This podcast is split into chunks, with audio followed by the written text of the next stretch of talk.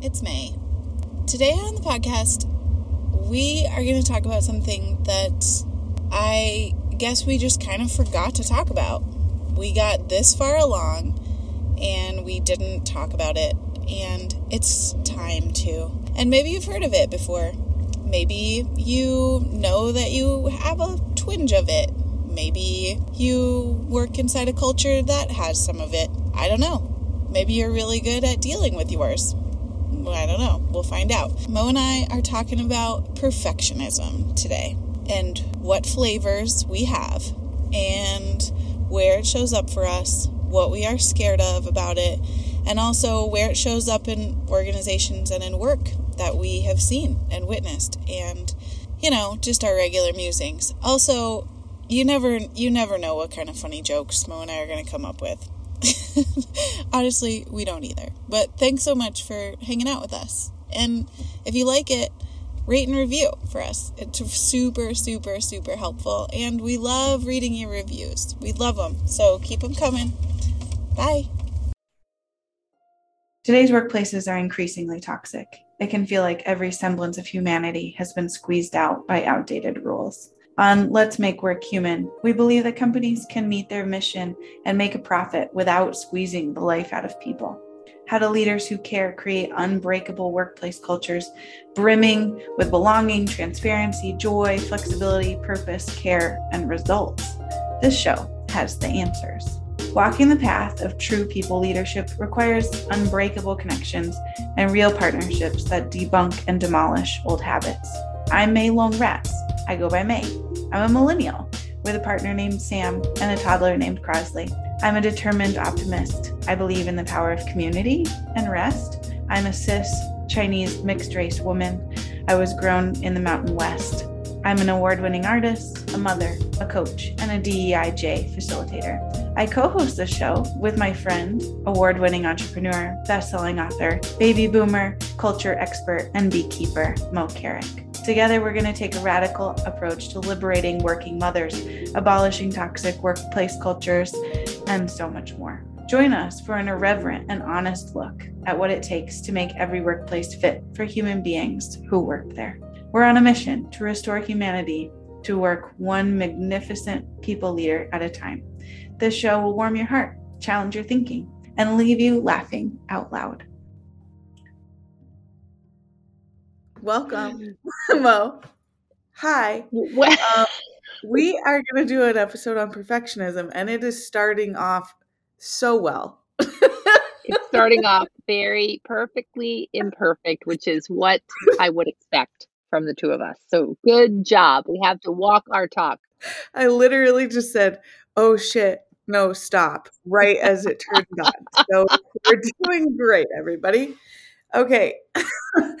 Well, okay, so I've been thinking about this question because this is this is my I asked you for this topic, and I think there's just a little which, bit of talk which raised which raised my anxiety. Let me just say, when you said I want to talk about perfectionism, I thought, uh oh, is she saying that because she wants me to be more perfect, or or is there some other thing going? But I just interrupted you. Why did you want to talk about this topic? The be- well, the best is that we all think that everything is feedback for us. it isn't.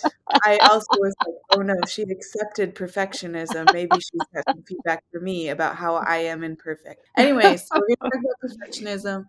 And I was thinking that perfectionism, in terms of what is it, let's just like, let's just look it in the face for a second. And then let's talk about our different flavors of it. Because I think both you and I would like to subscribe. Well, I won't speak for you. I would like to subscribe to the magazine that says that I actually don't have perfectionism. I'm like, mm. cool. I don't have it. I I'm good with being a shit show. After reflection over the past couple days, that does not seem to be true for me. So I think we should talk about our little flavors of it. And then will you give us a little bit of insight about what it does at work when workplaces shift into a perfectionism culture and what a perfectionism culture looks like? So there's about 60 questions in there and we have about 20 minutes. So go for it. Well, I think it's a really good topic. I was actually thrilled when I saw you toss it over the bow as a topic for this week because it's such a pervasive dynamic. And I'm with you, Mei. Like, I didn't think of myself as a perfectionist. And some of our clients have heard me say this. And what really allowed me to embrace my own perfectionism was actually when I read Dr. Brene Brown's book. I know I often am referencing Dr. Brown's work because I love it, but the way I actually got interested in her work was when I read her little book. It was an early book called The Gifts of Imperfection. And a friend of mine had recommended that I read it. And I was a little bit offended because I thought, I'm not a perfectionist. Like, this, you know, why is she giving me this book? You know, I don't need this. But when I read it, it really resonated with me. It really resonated with me. And it, it made me rethink what perfectionism is. Because in my mind, perfectionism was like somebody who had certain characteristics or looked a certain way that I didn't think that I was. And, um, you know, someone who, for example, like always had themselves looking and being really together. Somebody who was a type A personality, who was a very high achiever, high athlete, high academic, high, you know, those kinds of things in my mind. Type A personalities were perfectionists. And I didn't think of myself as a type A personality really. So I didn't think that I was a perfectionist. But what that book really helped me to understand is that perfectionism is not really that. Um, and in preparation for this podcast, I Googled it as any good person would do to find the definition. And here's what I found for the definition A perfectionist has excessively high personal standards and overly critical self evaluations. They invest in perfection and accept nothing shy of flawlessness. This can manifest itself as criticism of self and others and in, in, in attempts to control situations and people. So, excessively high personal standards and overly critical self evaluation. I think that does describe most of us, you know, to a certain degree right yeah. but the but the but the part that this definition doesn't do for me and what dr brown's book the gifts of imperfection did for me was to remind me of the what's underneath that drive for excessively high personal standards and overly critical self-evaluation which is as dr brown says it the lie that perfectionism offers us which is that if we get it flawless if we get it perfect everything else will work out so it's mm. the sort of the back half of this little Google definition that I found, which is around our need to control situations. So it's the story, it's con- perfectionism. That goal of having excessively high standards is connected to a story we tell ourselves, which is if I just get this right, then dot, dot, dot will happen. Yeah. I can control the outcome by getting this exactly right. So I'm curious for you, like as you think through, oh, maybe you are a perfectionist, what will be an example of what you're seeing in yourself where you are telling yourself that story? Yeah, well, first, before that, I would like to just call Dr. Brown to the table here that she wrote a very slim book on imperfection. so I just want that to be known that the book is very small on the gifts of imperfection. She could have just fluffed it up a little bit to make it larger so that the gifts looked bigger, you know? the payoff doesn't seem that big. The Google definition is actually just the symptom, is what it seems like. Right. Yeah. what you're saying. Like yeah. you might notice the Google definition, but what the underlying roots of it are are very similar. Right. Yeah, like we all have a cough, but not the same cough. Right. Um, not for the same reason. Yeah, I like to control things. we can just Truth hello, be known. Sam and Crosley. Yes, I'm here. I am saying the thing. Yeah, I do like to control things, and I have gotten feedback from my therapist that I should care less, not be mm. careless, but care less, um, because I like to carry everyone's stuff for them. That's my most favorite thing. I think actually not to worry about them, just to carry it for them. It's like I don't trust them to carry their own stuff and i do this in work sometimes i think when i i like switch into kind of a micromanaging situation or like an annoyingly curious voice that i'm sure does not sound very curious i think that is just me like asking if you actually want to carry that bag or if like i should just add it to my baggage cart because my baggage cart seemingly always has space but it doesn't actually have space.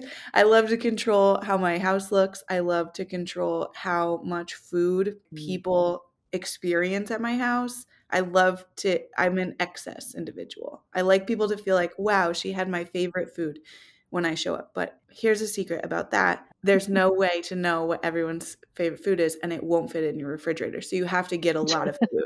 this is the things I've run into. Like I like to call it carry everybody's worries as my job to fix, not to worry. So Does that make sense? But once, yeah, but how? Yeah, no, it makes total sense, and it sounds like a lot of load that you're carrying. But I'm curious about this piece of perfectionism that's underneath the surface. Which, for you, what is it that you're guaranteeing or what is it you're trying to ensure when you're carrying all the things let's say and controlling oh, all yeah. the things for your you know your partners or work what what does that what does that help you feel in control of oh yeah well sam and Crosley don't leave for sure they never leave Crosley never goes to college and sam never leaves me and you never fire me that's that's the thing i'm managing mm.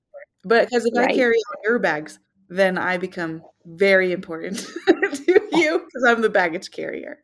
I mean, it all makes sense in my head, you know. Well, there you have it. Now the motivation of why Mayrats works for me. So, so what's, what's well, what's what's interesting is that the story that you're telling yourself then, right, is that if you just dot dot dot whatever, whether it's at home or at work, then everything will work out. Which for you, and, and I know you well enough to know that one of your personal life stories is you prevent the worst possible thing from happening, which is the loss.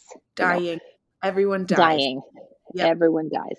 So there's a so underneath, based on your lived experience, which includes the trauma of losing some loved ones, there's a prevent a preventative technique you can buy into, which is if I just blank, I won't lose anyone. And of course, the reason going back to what Dr. Brown says, the reason that's a lie, and this is the part that really struck me about about her book and how I've come to think of perfectionism is that there actually isn't any guarantee. You know, yeah. there isn't any guarantee. And you and I know you know this intellectually, right? As do I. Like I, I'm pretty sure you know that, for example, when it comes to work, that it's possible that no matter how good you are, no matter yeah. how talented you are, that there's there could be something that happens in our business that means that your job goes away. And it might have nothing to do with you. It could be that I change careers. It could be that we have an economic downturn. It could be that you decide that you want to become, you know, join Sam in the jewelry business. There's a, there's lots of things that could happen that would mean that your job would disappear that don't have anything to do with whether you've done your job well. Yeah, totally. I mean, logically makes total sense, right? And right. it's linked with choice. Like most of the things that could change the situation that I'm in have to do with choice and my own choice. And I think that's where perfectionism gets in my way is that when I rob myself of thinking that I have choice mm-hmm. and offer myself only one choice, which is you have to do this, otherwise everything falls to the ground. And I think also the other thing is like, who put us all in charge? Who do we think we are? Who do I think I am? Right. That like if everything is perfect coming out of my like my world, that everything will actually be fine. Yeah, well, I think it's about, I don't know, I don't, I'm not a psychologist, so I don't fully understand where that goes, but I think it's around them. I think what I see play out in the workplace certainly is that we can we sometimes can keep ourselves really busy. We can we can be very focused on flawlessness because not only do we tell ourselves that if we control things that way everything will work out. I do think also that society at large and workplaces often tell us that too mm-hmm. which is where we have like blame and shame cultures where we have the story that if I just, you know, that if this employee or this worker does things exactly right, then everything will work out okay, which of course it doesn't. It, that's not how it works. And I'm curious, you know, there's to me one of the most glaring examples I heard unpacked one time about perfectionism and sort of like how it gets disrupted in the workplace was do you remember a while back, a few years back, there was a, was it in Canada? Where was it? There was a mistake where somebody messed up and a, and a message went through that said that there was a nuclear attack on its way. I mean, that's like a pretty big mess up. Pretty big mess up. Very big mess up.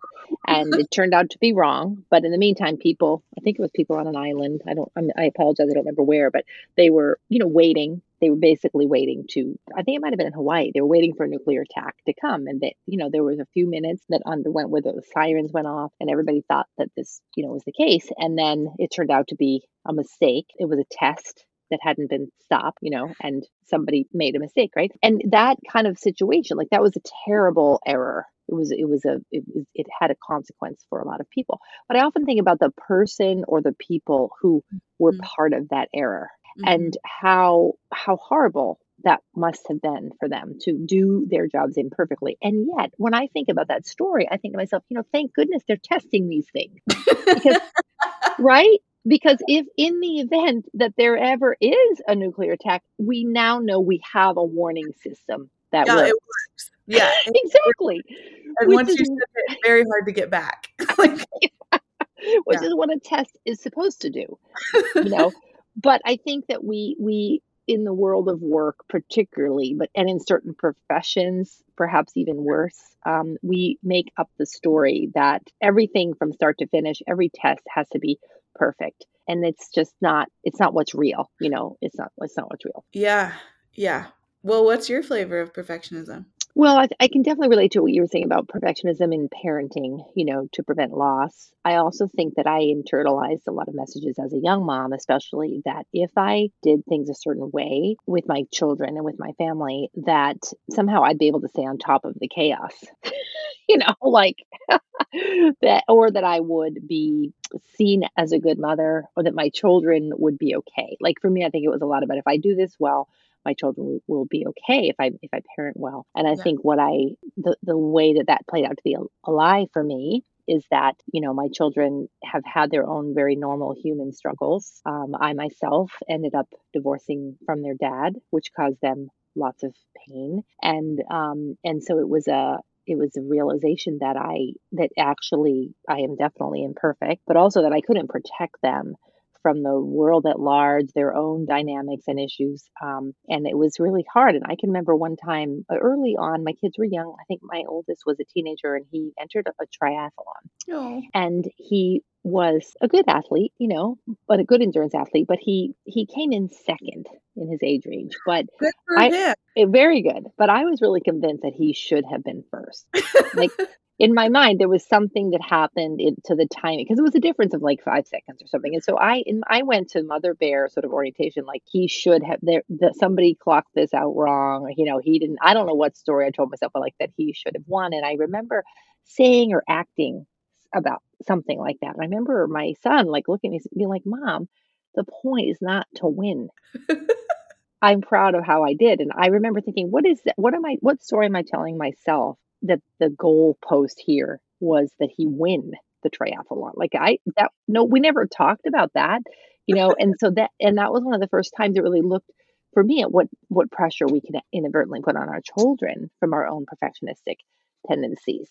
Um, so I think my flavor is also like you. It's a lot about control. So it doesn't show up as some of the ways that I might judge other perfectionists. You know, like I'm not always tidy. I'm not perfectly coiffed. I'm not type A in terms of you know my my physical appearance and those kinds of things. I don't think I look like a perfectionist Yeah. but I definitely have underneath the hood that drive of um, telling myself the story that I can, if I just did it this way, things would work out. And also of having a lot of self recrimination, which I think most of us can relate to, even if we aren't really a particularly perfectionistic person. I think most of us can relate to, like, when we do mess up, we may over index on what was perhaps unattainable. We self blame. We don't bring a lot of self compassion sometimes to that in the face of perfectionism.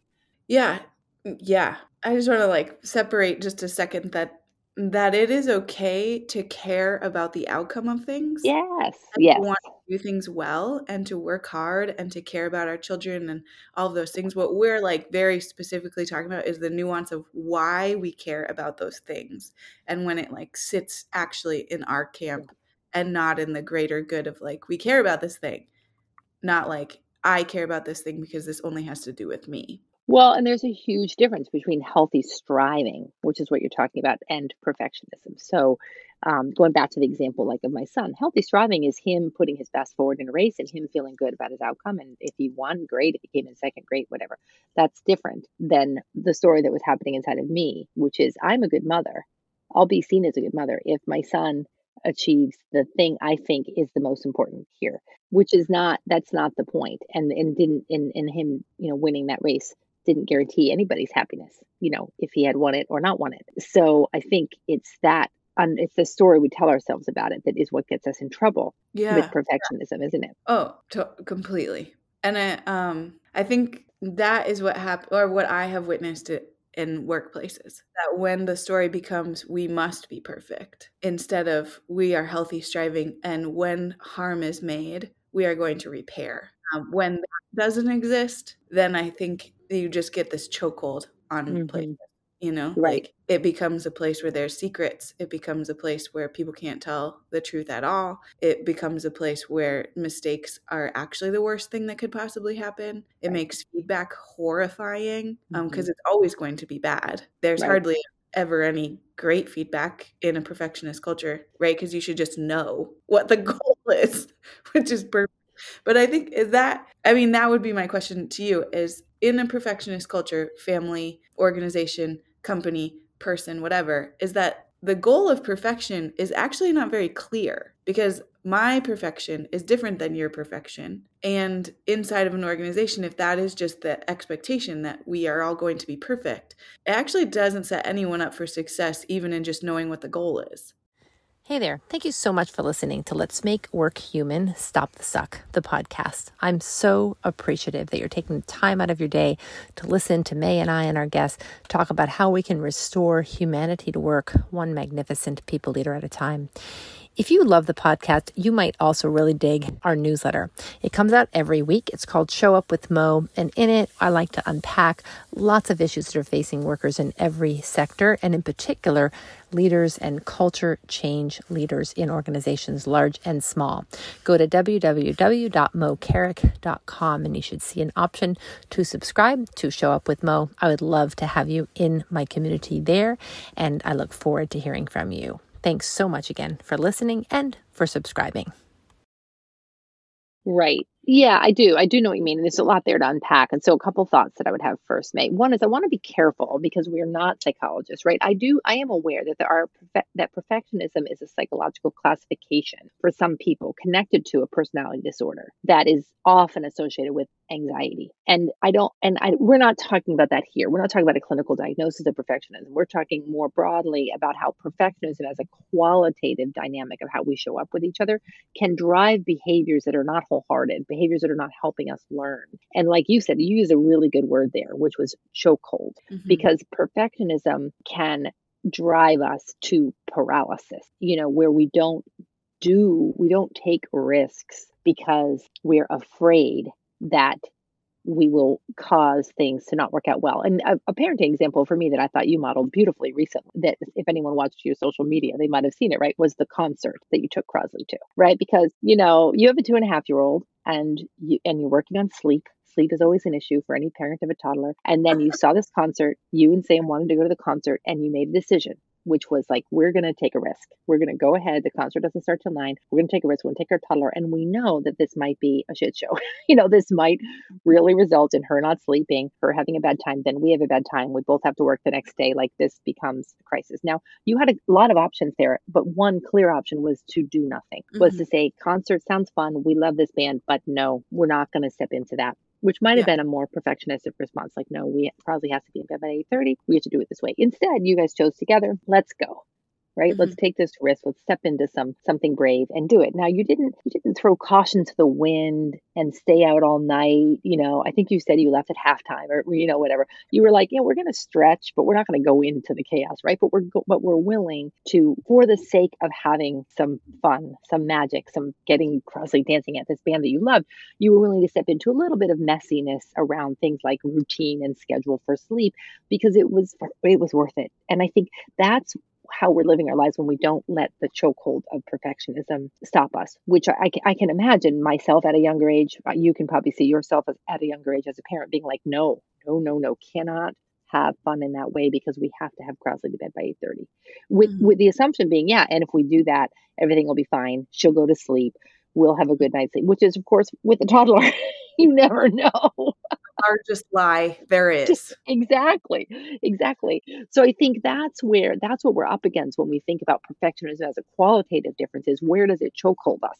Where does it stop us from being our fullest selves because we're not willing to take the risk? And i think this is what happens in organizations a lot of times is that people are so afraid that they will misstep or that they will take a mistake they will make a mistake they'll cause a problem that they actually then become paralyzed from innovation from creativity, from saying the hard thing, having a hard conversation, from giving or receiving feedback, um, or even practical things like leaving a job that they hate, applying for a job that's a stretch, you know, pursuing an advanced education, you know, if they're afraid they're going to fail out. Those are the kinds of things we then, when we're acting from our in, our perfectionism tendencies, we don't actually go for it. Mm-hmm. We just stay quiet, we say small, we and we do perhaps say safe, but we Mm-hmm. aren't actually living a life that is uh, is ours, you know, to live. Which means that we're staying really, really small. And in the workplace, I think the way that unfolds is that we're not taking risks, we're not innovating, we're not talking about hard things, we're not giving feedback, we're not applying for jobs that might stretch us because we want that guarantee. Perfectionism tells us that we can guarantee a good outcome. So we stay small and we stay safe until we have that outcome, until Mhm. we can guarantee it. And so just sort of a perpetual cycle of under living, under stretching. Under living. I love that. I'm going to write it down. And I also like, yeah, we might stay safe or we might not. Like, that's also not promised, you know? well, that's like, the thing. Yeah. under living, and you also might not. That just might not work. No, because bad things happen, you know, Yeah. um, and uh, due to no fault of our own. I remember, I remember an example for me that came up in the workplace that was really connected, I think, to perfectionism. So when I was um, early in my career, I took a job. I left a job that I that I actually loved. It was in high tech because I had had my first son, and when he was seven months old, I realized that I couldn't keep up the pace of the way I was um, having to take him to daycare and the way I was trying to work. It was a corporate job. I had a lot of pressure to to work excessively long hours and I had to drive 40 minutes to take him to daycare and I just decided I couldn't take it. My husband and I couldn't really that wasn't how we want our life to be. So I left that job and I took another job, which was actually a half-time job in a healthcare system with a boss that I grew to, to really love. But about a year and a half into that job, which was about my position as a consultant was to help that healthcare system come up with efficiency and effectiveness measures to save money and make the hospital more operational. We called it back then, you know, uh, re-engineering, patient-centered re-engineering. And about a year and a half into the job, my boss, who was the vice president of org effectiveness, said we need to re-engineer our own department. So we went through our own process, and the finding was that our department should be outsourced. And for code for everyone that's not in the corporate world, that means they go away. That means we go away, the whole department, including my boss, who had moved from California to take this job, and I, who had left a job that I that was really well paying and that you know felt like it was in my sweet spot for this job. And I was like, oh my gosh, like my worst thing happened. I left this job to choose kind of a better life for my family, and then now this job didn't work out, which was true. It didn't work out, Yeah. but and, and there- there were a few moments there i remember when my boss bridget was telling us like here's why this matters and here's how we're working on talk where i remember feeling gosh i feel really grounded in your values and ouch this courage is really hurting us because now i'm out of a job yeah. you know? And but what ended up happening which was really powerful to me is you know i came home from work and talked to my partner at that time like hey here's this situation. And he and i were able to say you know what? This might be our time to move. Maybe it's time that we move out of this area. What would that look like? What if we and now we're not in perfectionism. We're in ragged imperfection. Like whoo whoa that would change everything. What are you going to do? Are we going to sell our house? etc but that's what happens when we're willing sometimes to really step into the mess and take the risk. Do you think there's a moment? I mean, because I've had several of those moments that you're talking about. I love that story because it's like if you want to stand close enough to your values, there might come a time where actually you aren't necessary in the system. Um, if you want the system to be the best that it can possibly be, you might need to go. And that is a scary thing because I don't know that everybody thinks of that option. they all think that maybe that other things will go. But I've been in a couple of those moments in my life where you're like on the precipice of a thing and you don't really know what that is. You're like squinting at what the thing is, but the you're like at the money slot or that like that money like game, you know, where you always see it like Walmart or something where it's like pushing the dollar bills towards the edge, but like, you know, they it's like gonna get closer and closer to the edge and the coins are moving off. Like you're one of the little coins and it's like the Mm. back's coming no matter what and Right. you don't know what's happening in the front and it's it is kind of this ragged imperfection situation where everything becomes possible. And just let yourself see that which is very scary. Yeah. but very exhilarating and full of adrenaline you know because it's like we need to make a decision soon and it and what if it's this thing? And it reminds me very much inside of an organization of like of the very beginning.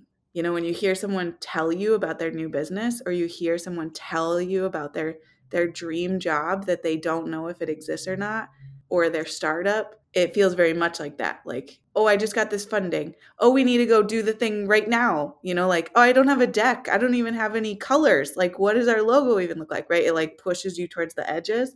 And that when does it shift from that to perfectionism in terms of not being able to move out of the like, oh, should we do that? Because that doesn't feel safe when maybe there was always a moment in the lifespan of that organization that was like the precipice of something great and weird you know like how do you think everyone has felt that and then they have shifted into perfectionism or do you think some start as perfectionism cultures I don't know. I think our I think it's a meta issue, Mei for me. I think I think the perfectionism that lives inside of us, all as you know, is our normal average or average occurring perfectionism. I think is is curated by what we worship for example in media and movies. And i mean it yes it shows up in work but also shows up in in day-to-day life. I'm thinking for example two areas of perfectionism that i've noticed like in just humanity. For women let's talk about appearance mm-hmm. right the perfectionism that comes to us in a meta way that says we have to look